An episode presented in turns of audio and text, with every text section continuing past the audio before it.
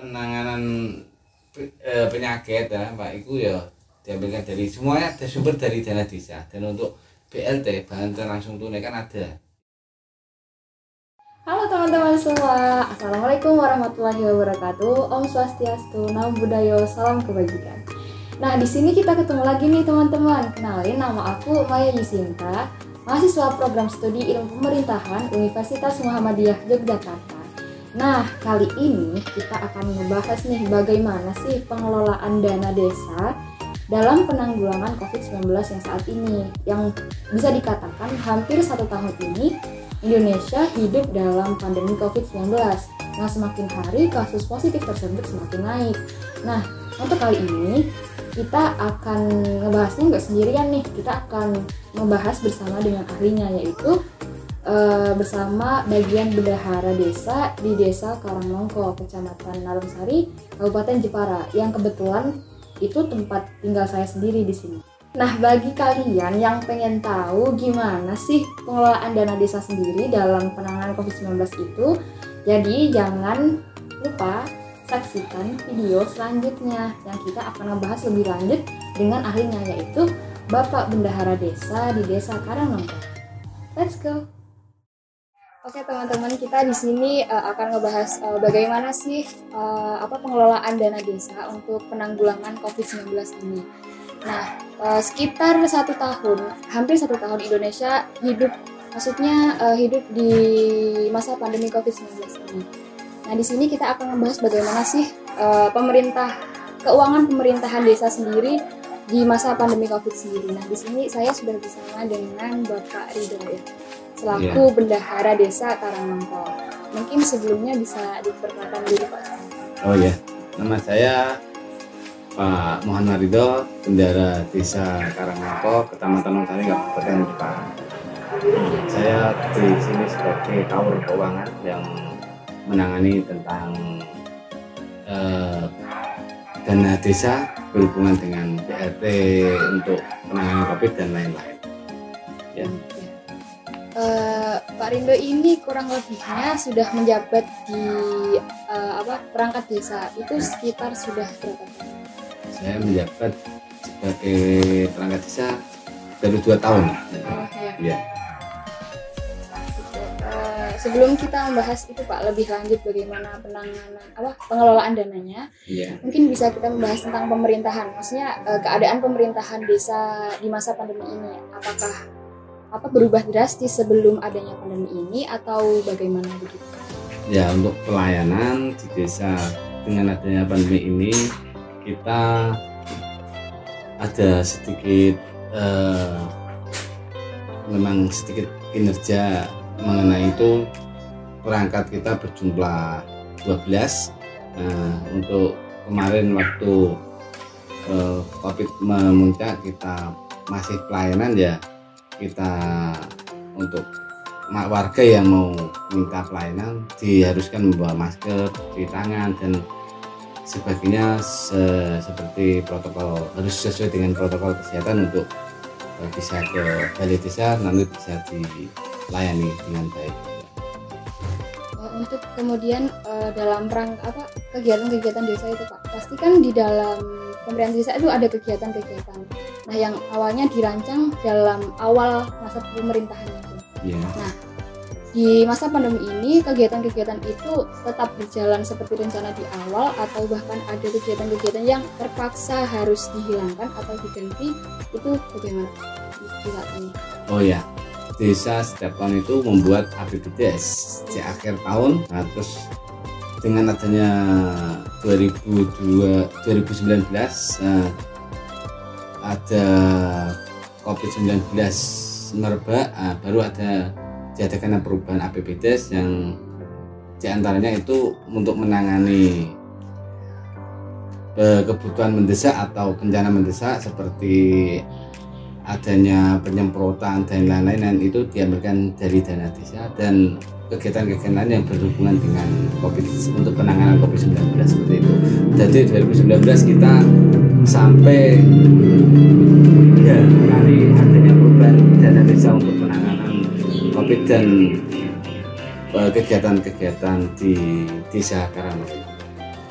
Berarti eh, secara tidak langsung APBDes yang awalnya sudah tertata, maksudnya sudah Iya. diplot-plot gitu. Hmm. Berarti eh, secara nggak langsung harus diganti semuanya gitu Pak atau hanya beberapa kegiatan yang harus diganti. Ya ada beberapa kegiatan yang harus diganti, ya, terutama di bidang pembangunan. Pembangunan dulu kita menyatakan eh, beberapa titik dengan adanya pandemi ini kita pemerintah apa itu memaksimalkan untuk dana tersebut bisa untuk penanganan pandemi dan kegiatan untuk pembangunan bisa dikurangi seperti itu.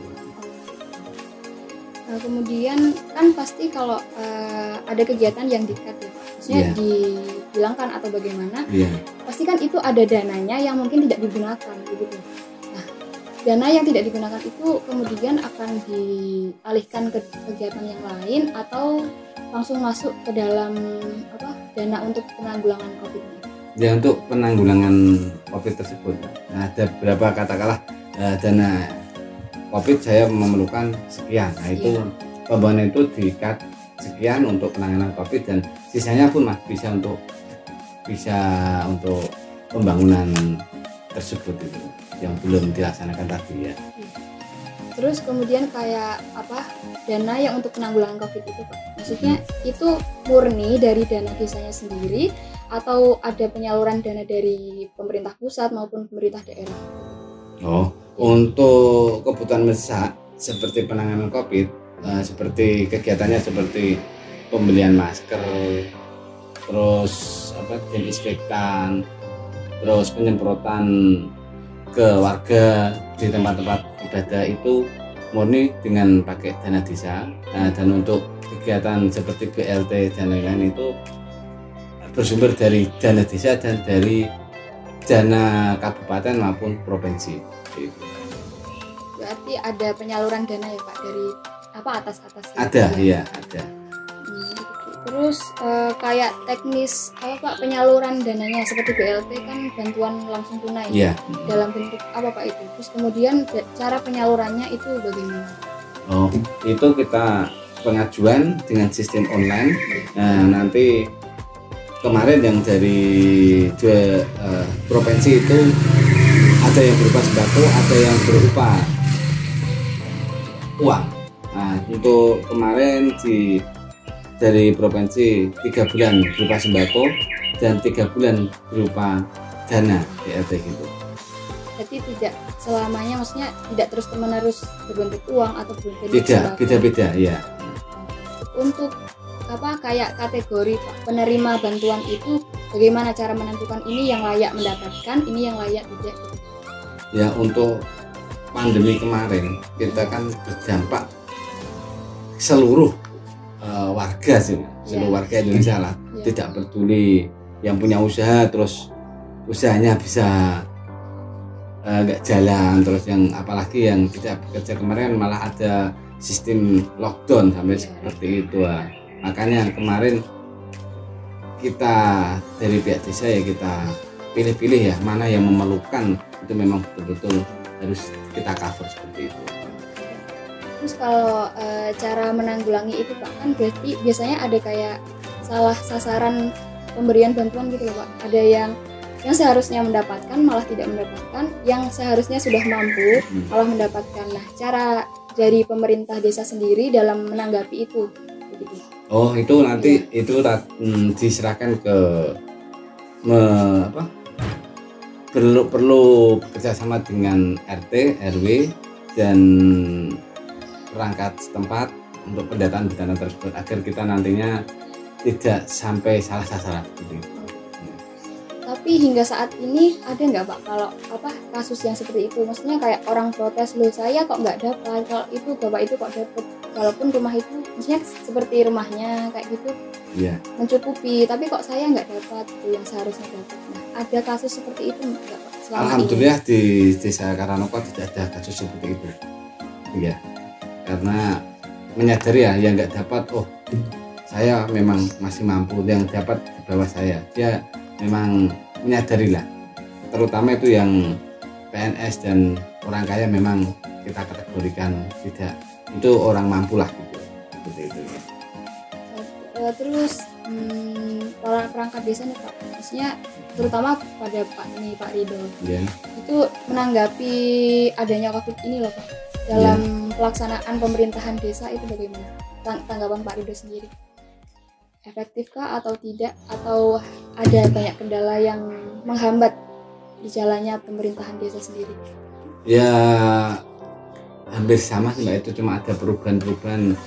Ya, kita harus melaksanakan apa perdes terus perubahan-perubahan kan dari pusat kan kita harus laksanakan seperti eh, adanya BLT adanya dana untuk ini ya kita harus mematuhi aturan. Seperti dana desa yang untuk eh, apa penanganan covid yang berjumlah sekian harus maksimal sekian. Yang berjumlah sekian harus di atas sekian persen. Nah itu kita harus laksanakan seperti itu. Kita harus memenuhi aturan. Kalau tidak memenuhi aturan ya nanti ada sanksinya seperti itu.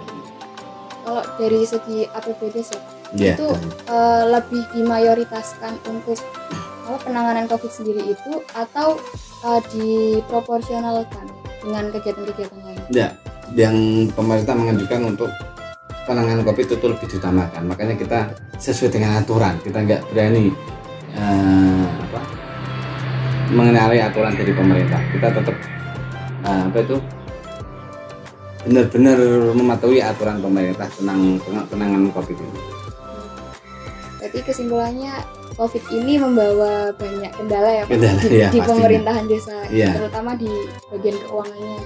ya Juga. itu juga banyak perubahan-perubahan itu ya Ya.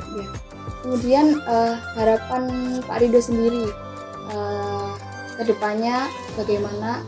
Terus apa kayak pengelolaan uangnya tuh bagaimana gitu keuangannya agar tidak terjadi apa kayak surplus ya Pak? oh gitu Pengurangannya, ya. iya. Begitu. untuk uh, ke depannya ya berharap mudah-mudahan masyarakat di terutama di Indonesia itu mematuhi aturan dari pemerintah seperti adanya anjuran uh, apa itu pakai masker, cuci tangan dan lain-lain itu bisa dilaksanakan seluruh warga masyarakat Indonesia agar segera COVID ini bisa teratasi dan nanti eh, pemerintahan dan ekonomi di Indonesia bisa berjalan lancar dengan baik dan akhirnya kita bisa berjalan seperti semula. Seperti itu ya. Nah, itu dia teman-teman penjelasan tentang bagaimana sih pengelolaan dana desa dalam penanganan COVID-19 itu. Yang kebetulan kita bahas tentang pengelolaan dananya di Desa Karangnongko. Nah, seperti itu sekian. Mohon maaf apabila ada tutur kata yang kurang berkenan di hati. Mohon maaf yang sebesar-besarnya. Wassalamualaikum warahmatullahi wabarakatuh.